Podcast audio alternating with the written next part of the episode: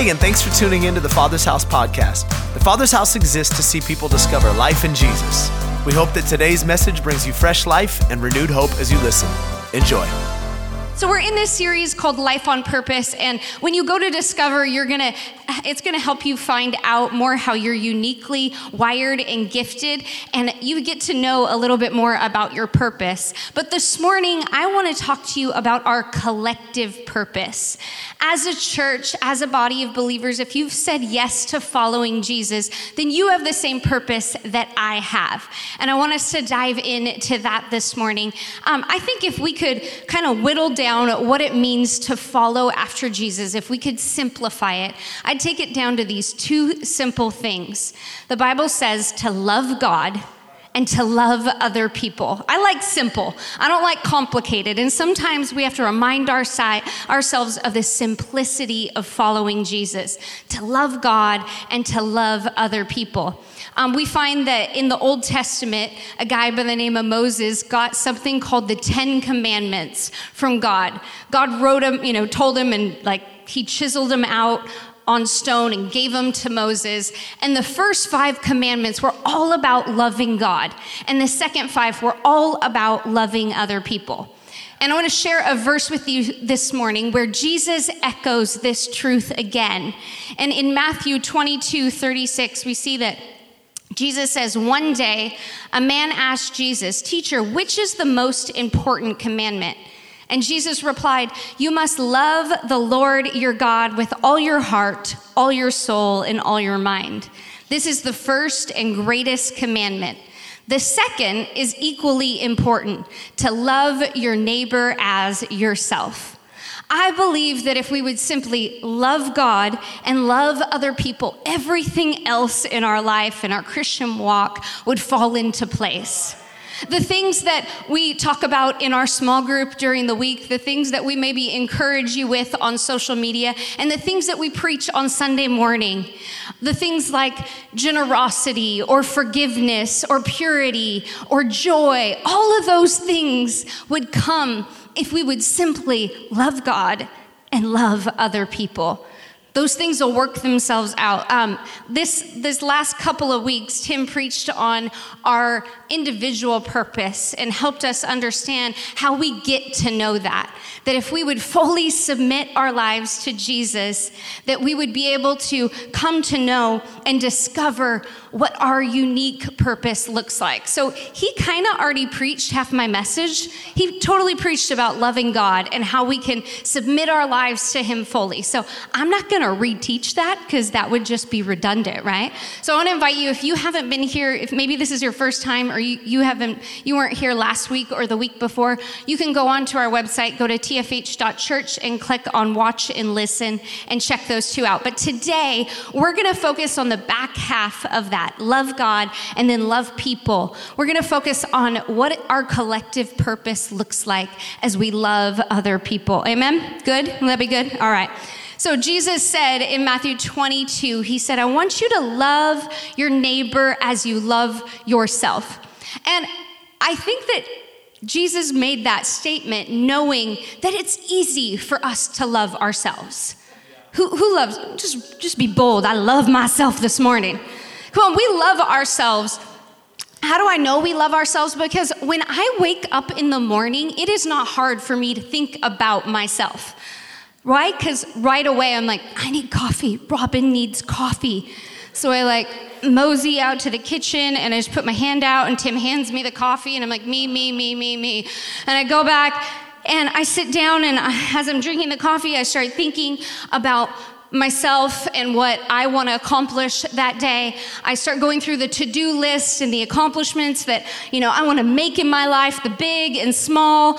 And it's not hard for me to think of myself. And then it's not hard for me to think of myself that maybe I need to feed myself. I don't even actually have to think about it. My stomach growls and I'm like, it's time for food. So I go back to the kitchen and I put my hand out and Tim hands me my breakfast because he makes me breakfast every morning.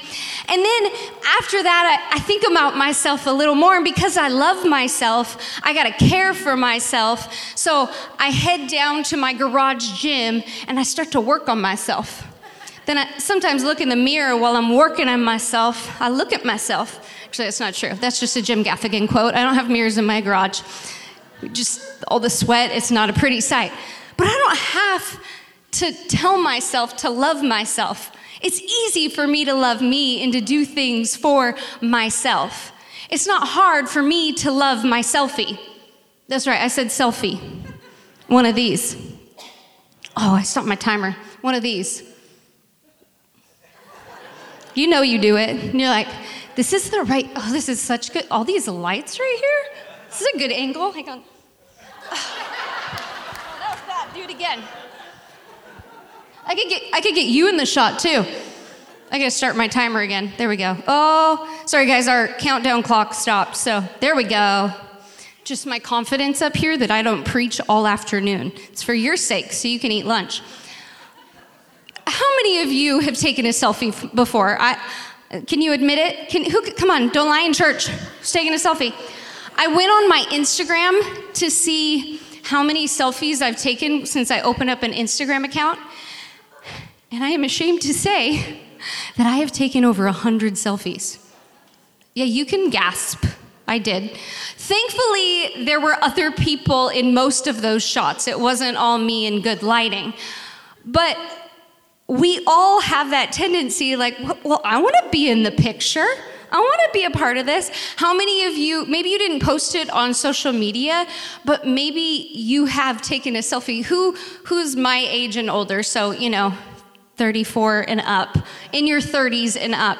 Do you remember before digital cameras, number one, and before the tiny like camera app on your phone, we would hold up these massive Canon like cameras and it weighed like seven pounds.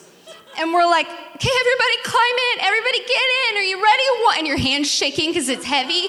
And you take the picture, but you don't know right away what it looked like because it was film, guys. We had to wait until we finished that roll of film. And then we had to go all the way to Long's or Walgreens and drop off our film. Then we had to wait three days to see if we even got ourselves in the frame. And then we get it back and we're like, it's just the top of my head. Let's go back. Everybody get in the van. We're going back. No, it's not hard for us to think of ourselves. And I think that the selfie is the perfect image, pun intended, for our self obsession. How do I look? How do I feel? What do I need? What do I need to do to be the best in my job? What do I need to do to get noticed by those other people? What do I need to do to have people follow me on Instagram and like what it is that I do? How can I get ahead? How can I be the best? How can I win? If we're honest with ourselves, we can have that tendency. Now, I don't think that it's bad to set goals in your life, okay? It's not bad to have some ambition. Where my Enneagram 3's at, yeah? We got some goals, right? Those aren't bad things. And self care isn't bad either. But I think that Jesus would want to remind us this morning what our goal is as a follower of Christ. That a life lived that is on purpose. So many times it looks different than what the world tells us our life should look like. The kingdom of God tends to be counterculture a lot of the time. I've been reading my Bible now for almost 20 years, and what I've come to find out that my Bible says something different than maybe social media or culture or my teacher or people say that I should be and who I am. And I want us to look at a verse because Jesus said it himself. He said in Mark 9 35, if you want to be first, then you must be last and the servant of all. Because the Bible's good, we're going to read a little bit more of it. I want you to turn with me, if you brought a Bible today, to uh, the book of Samuel. And if I didn't say it before, we're titling this, did I say that? Stop the Selfie. If you're taking notes and you're like, could you give me a title so I can write the date in my title? Turn to 1 Samuel. I'm going to give you a backstory before you put that on the screen. Um, this is a time when King Saul was the king over the Israelites. And at this time, the Israelites were fighting against this other group of people called the Philistines. Now, this battle was going on. Sometimes the, the Philistines were ahead, and then sometimes the Israelites were ahead, and it went back and forth until one day the Philistines brought out their secret weapon. And you've probably heard this story even if you've never read the Bible before. But they brought out this secret weapon, and his name was Goliath. Goliath was a giant. He maybe just was like mad because, you know, he didn't know what to do and he just really needed to play basketball because he would have won. But Goliath was this scary, crazy looking giant, and he would come out every day and taunt the Israelites.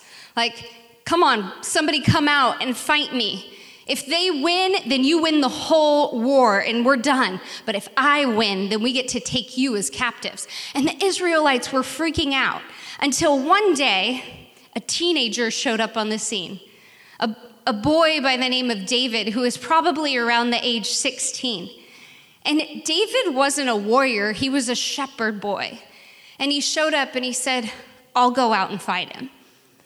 So David goes out to this battlefield, not armed with a sword or any other thing that he could kill Goliath with that we would think that would be powerful, but he comes out with a slingshot. And he ends up killing Goliath or knocking him to the ground, and then he killed him by cutting off his head.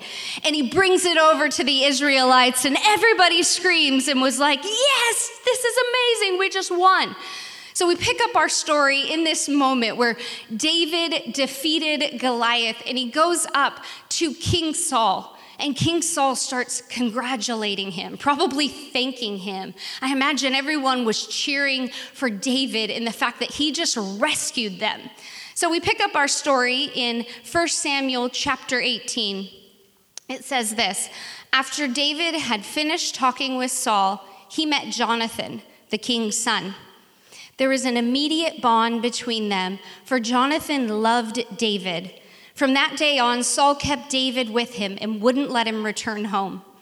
And Jonathan made a solemn pact with David because he loved him as he loved himself. Jonathan sealed the pact by taking off his robe and giving it to David, together with his tunic, his sword, his bow, and his belt. We're going to dive in, but let's pray real quick. Jesus, we thank you this morning for your word. We thank you that we can gather this morning and that you want to speak to our hearts. So I pray our hearts would be open to what you want to say. In Jesus' name, amen. Who in the room really enjoys music? You just, yeah, you like music. Who's the person who's like, every time a song comes on the radio, you like can name the artist, you can name the album. Who's good at that? Come on. Okay, well, we like to have fun in church, and there's a dance floor up here. So I thought we should play some music. Let's play a little game. You guys up for that? Okay, so in a second, we're gonna play a song, and I want you to shout out who wrote the song, okay?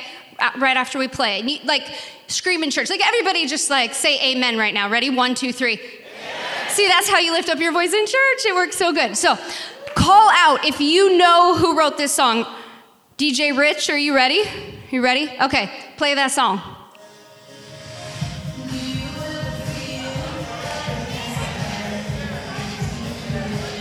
What was that? Oh, you can turn. I can't hear him. What? Katy Perry?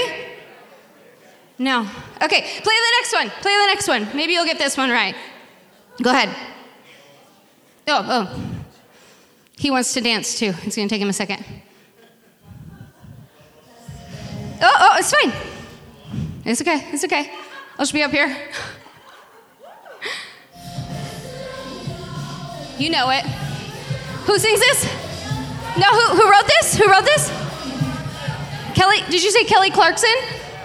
Oh, Rich, your de- Rich, this is your favorite tune, isn't it? No, it's not. It's not her. Um, let's try it again, though. Don't be shy. Come on, I think you can get it. Okay, next next song. It's quiet.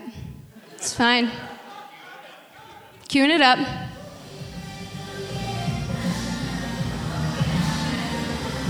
Come on, call it out. No, you're wrong again. That's so weird. You guys should listen to the radio more. Okay, last one. Last one. Maybe you'll get this one.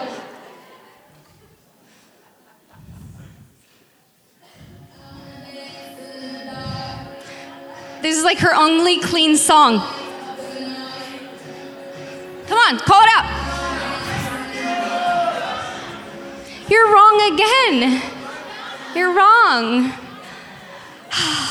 You can turn it off. Actually, all of those artists, all the voices that you heard, although they sang the song, they're not the author of the song. They didn't actually write it. They maybe got all the credit, they maybe got all the attention.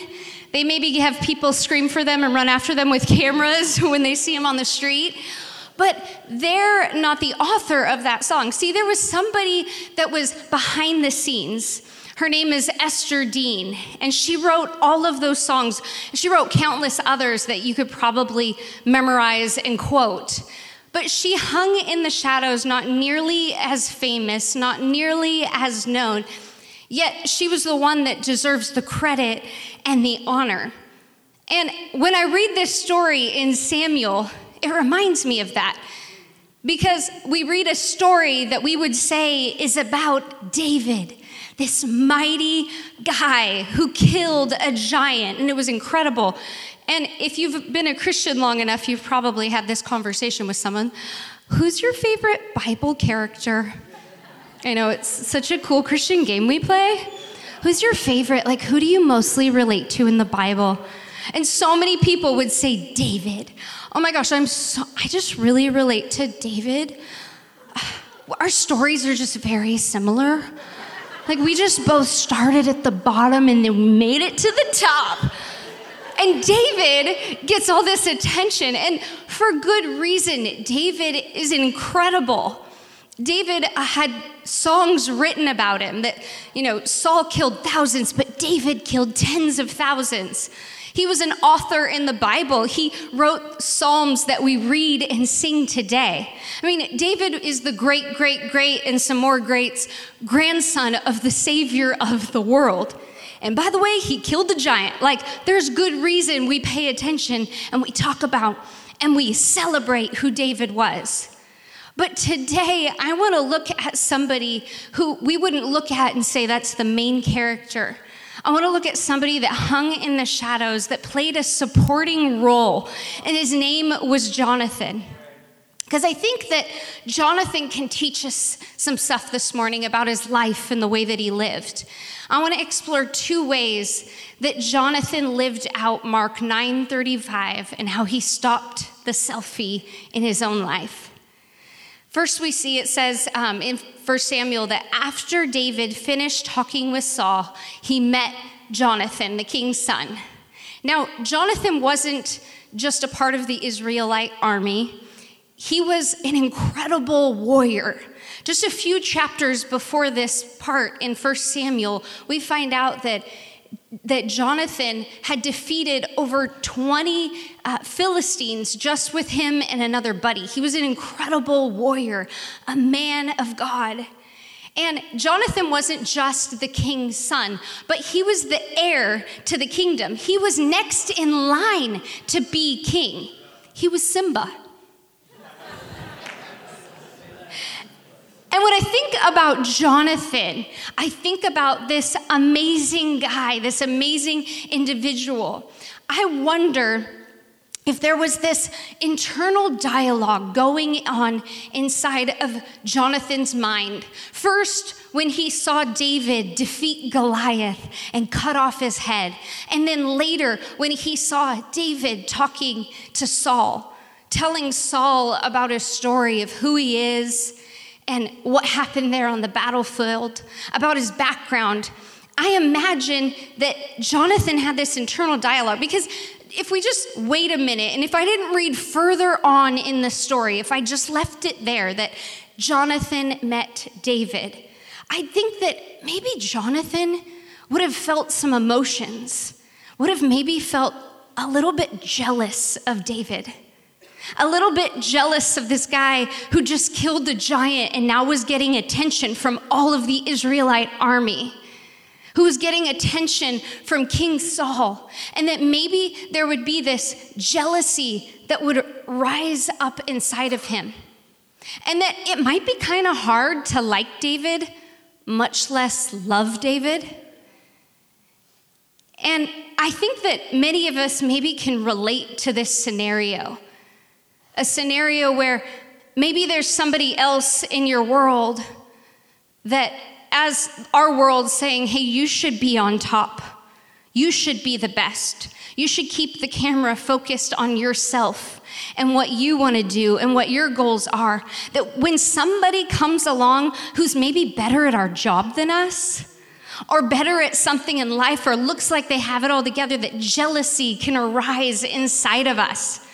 And I don't think I'm alone in the room in feeling that, in walking through that.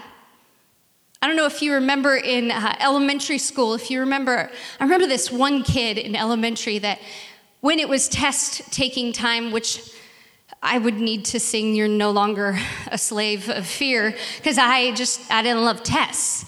And there was always that kid in my class that we were like seven minutes into our test, and he would get up and he would walk to the front of the room and he'd lay his paper on the teacher's desk.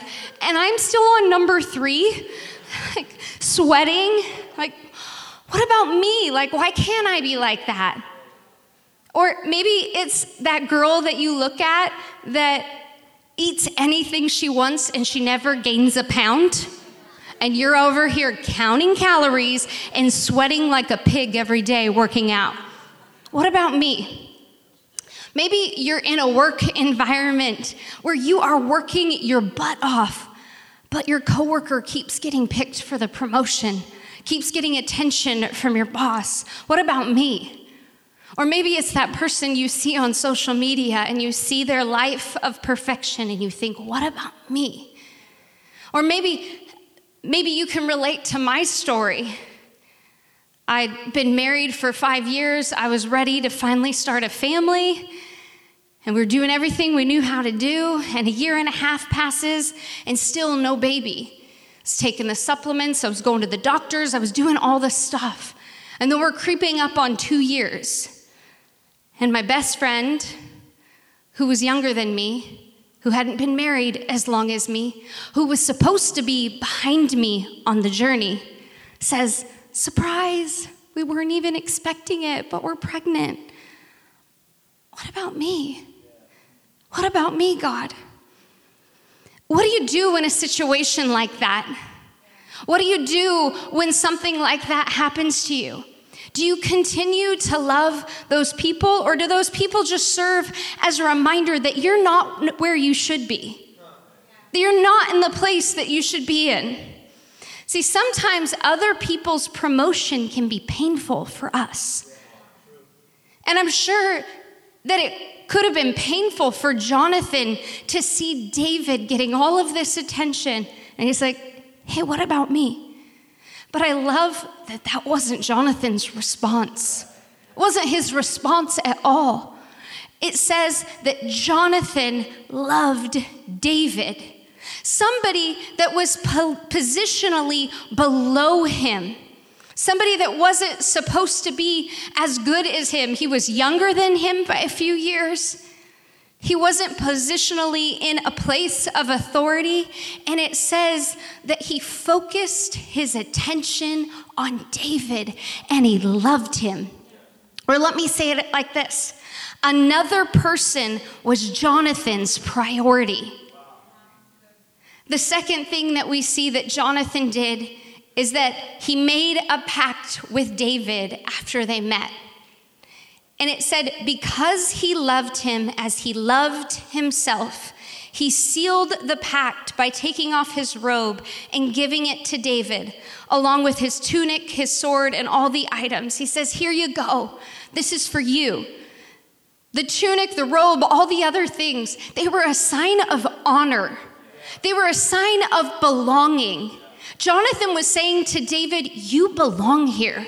You're accepted here. I know you just came out from the field with the sheep, but you belong here and you're loved, and I have your back. And I believe in you. And my attention is focused on you. The Bible says that Jonathan and David were about the same age, probably in their late teens, Jonathan just being a couple years older than him. And if you think back to high school, I know that might be difficult for more of some of you in the room that are a little older, but go back to high school with me just for a moment. We all know that crowd, the popular crowd, right?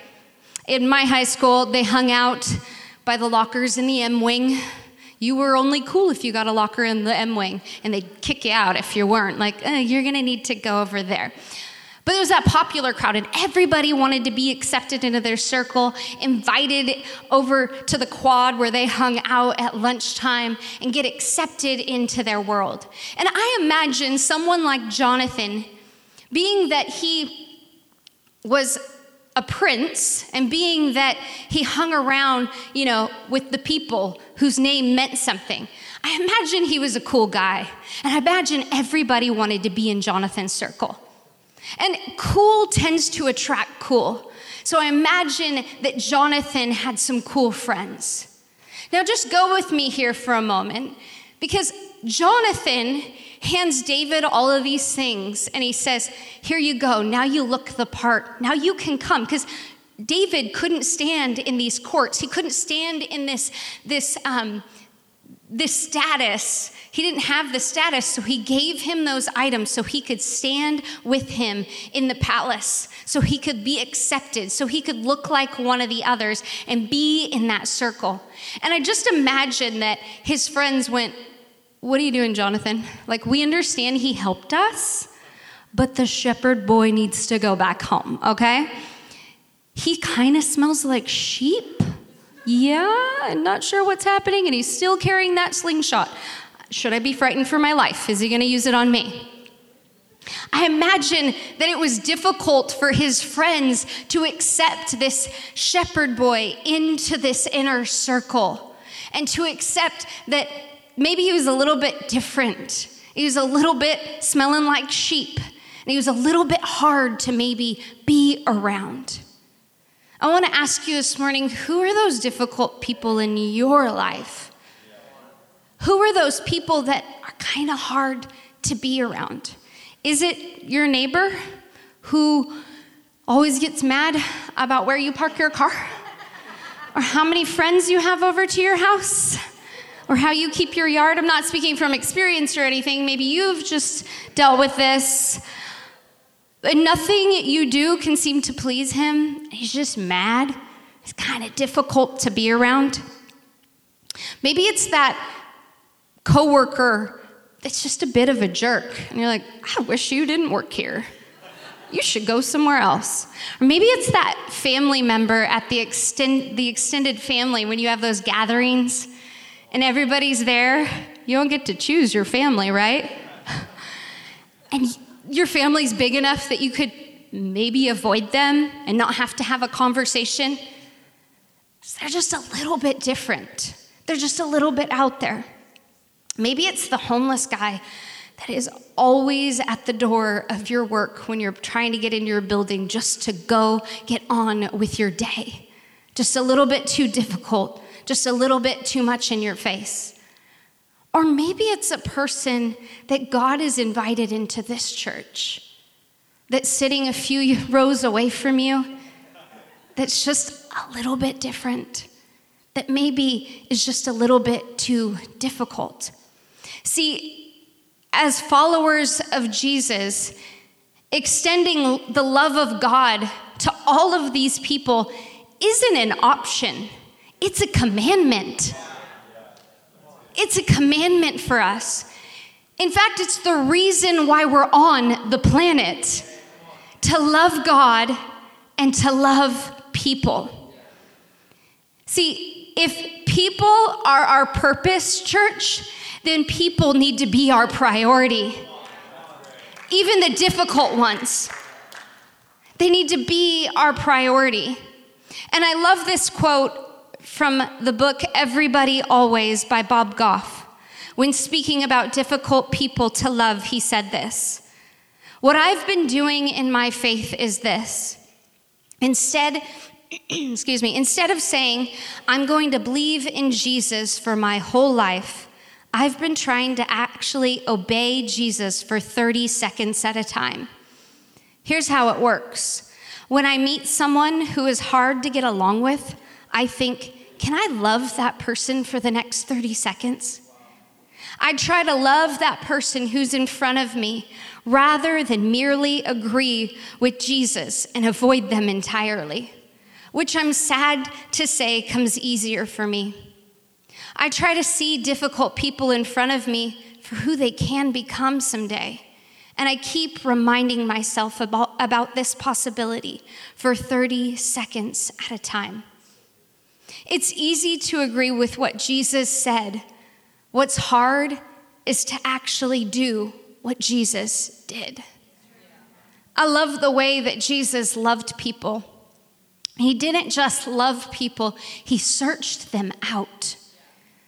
We see it in the Bible as we read it that he searched out people like a tax collector in a tree, like a leper on the road, or like an adulterer at the well, or like a rebellious teenager. And you're like, I don't remember that story.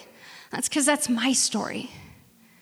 I was the rebellious teenager that was mad at everyone, that was causing problems in my family and friendships, that was, that was lying to people. I was difficult to love. You were difficult to love, but He searched you out. And I love the truth of Romans 5 8 says, God showed his great love for us while we were still sinners. Christ died for us. Come on, band, you guys can come. We'll close in just a minute. Church, as our culture encourages us to keep the camera focused on ourselves, I hear this gentle reminder from heaven saying, Hey, I want you to look out there's some people out there to love. I want you to get your eyes focused off yourself and what it is maybe you need, and your goals are good, but I want you to take a minute. I want you to take a minute in this life and see who's out there. Because I didn't just tell you to love me, I told you to love other people. What I love back in Matthew 22 Jesus said, I want you to love other people equally. It's important for you to love God, but it's equally important for you to love people. It doesn't mean that as Tim was preaching last week about loving God and about, you know, giving ourselves fully to Him, laying our life down on an altar that we've got to be perfect at loving God in order to go love somebody else. No, he said, I want you to do it equally. So the same time you love God, go love people. Do it simultaneously. Because the more you start to love God, the more you start to love other people. And as we step out and love others, I think that God starts to show us his heart for them, who he says they truly are. And I think that this relationship and this scenario that we see in 1 Samuel with Jonathan and with David, we see where I think that God gave Jonathan a little bit of vision, a little bit of insight. I imagine God whispering in Jonathan's ear and saying, Hey, I know he just looks like a shepherd boy, and I know he just did this mighty thing, but I've got great plans for this guy. Jonathan, would you go? Would you play a supporting role in his life? Hey, Jonathan, I know that everybody thinks you're going to be the next king. I know everybody thinks you're going to be the one to be on the throne next. But, Jonathan, my plan is bigger than you, it's bigger than him. Would you go? Jonathan could have kicked and screamed and said, What about me, God? What about my greatness? What about the plans for me? But instead, He simply loved God and he made a decision to love the person that God put in front of him. See, as we love God, what does loving our neighbor look like? What does it look like for you in your nine to five? What does it look like for you in the free time you have on the weekend? Does it look like celebrating the person at your work that gets the promotion? To truly be happy for them, to truly celebrate them? Does it look like searching out that person that nobody's talking to, calling them into your circle and starting to call out the things that are great in them, the things that maybe you don't even see yet? Does it look like giving up some of your time on a weekend, on a Sunday morning, and volunteering over in kids? So you can hold a single mom's baby who maybe had a rough week and she just needs to get in the house of God and finally not have to soothe her kid. Come on, what does it look like for you? Does it look like walking just a little bit slower in this fast paced, amazing city?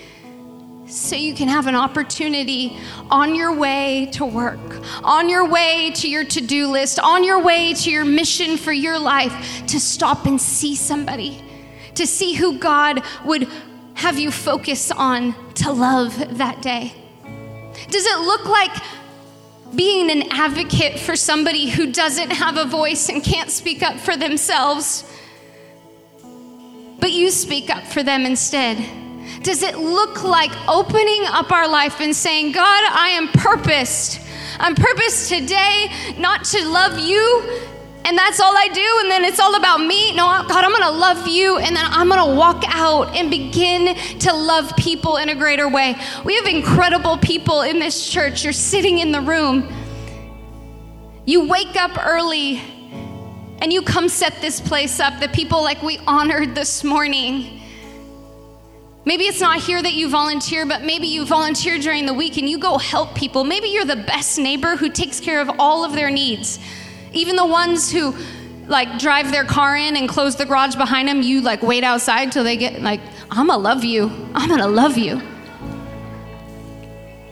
Church, a lot of us do this, but I felt this call this week as I was praying God, I wanna love you more. I wanna love the people around me more. Bible says we go from faith to faith and glory to glory. God, I want more of your glory and I want to extend more of it to other people. Come on, what does it look like? What does love look like this week for us, church? What does love look like this year? Not just our own goals, but the goals God would have for us to find somebody else to love. Back to our story with Jonathan and David. Ultimately, if you read some 20 years later, after this part in Samuel, we see that Jonathan continued to love David. He continued to be there and play a supporting role in his life. And that eventually, Jonathan laid his life down on a battlefield and died next to his father Saul so that he could promote David to be king ultimately, he was willing to give up his life for another person's sake. And that same thing that he did, that story of Jonathan and David, it's not just their story, it's your story. It's this entire planet's story.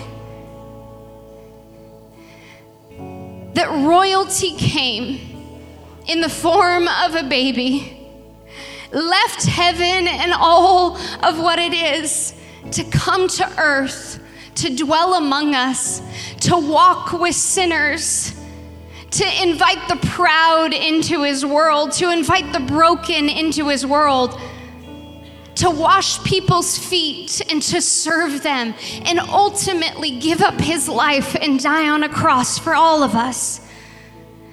Come on, this story of Jonathan and David is a picture of Jesus who gave it all up for us. And he didn't just do it so that we could enjoy what's been done. but He did it so that we can turn and do the same for others. And that's our call this morning, church. We will not be a central focused church. Come on, church doesn't just happen on Sunday morning from 10 to 11:15. Church happens during the week. Church happens when we walk outside these doors and we walk into the broken's lives. We walk into the people's lives that are too proud that we think have it all together. Come on, church looks like waking up and saying, "God, who should I love today?" God, who have you purposed me to love today? God, I'm not going to hold back. I'm not going to stay in my own circle, in my own spot, but I'm willing to step out. Because you've told me to love you and go love some other people. Because people are our purpose. God, let us not forget that people are our purpose. Hey, thanks for taking the time to listen to the Father's House podcast. We hope it helped you wherever you're at in your journey. And listen, we want to pray with you if you're going through something right now that's difficult.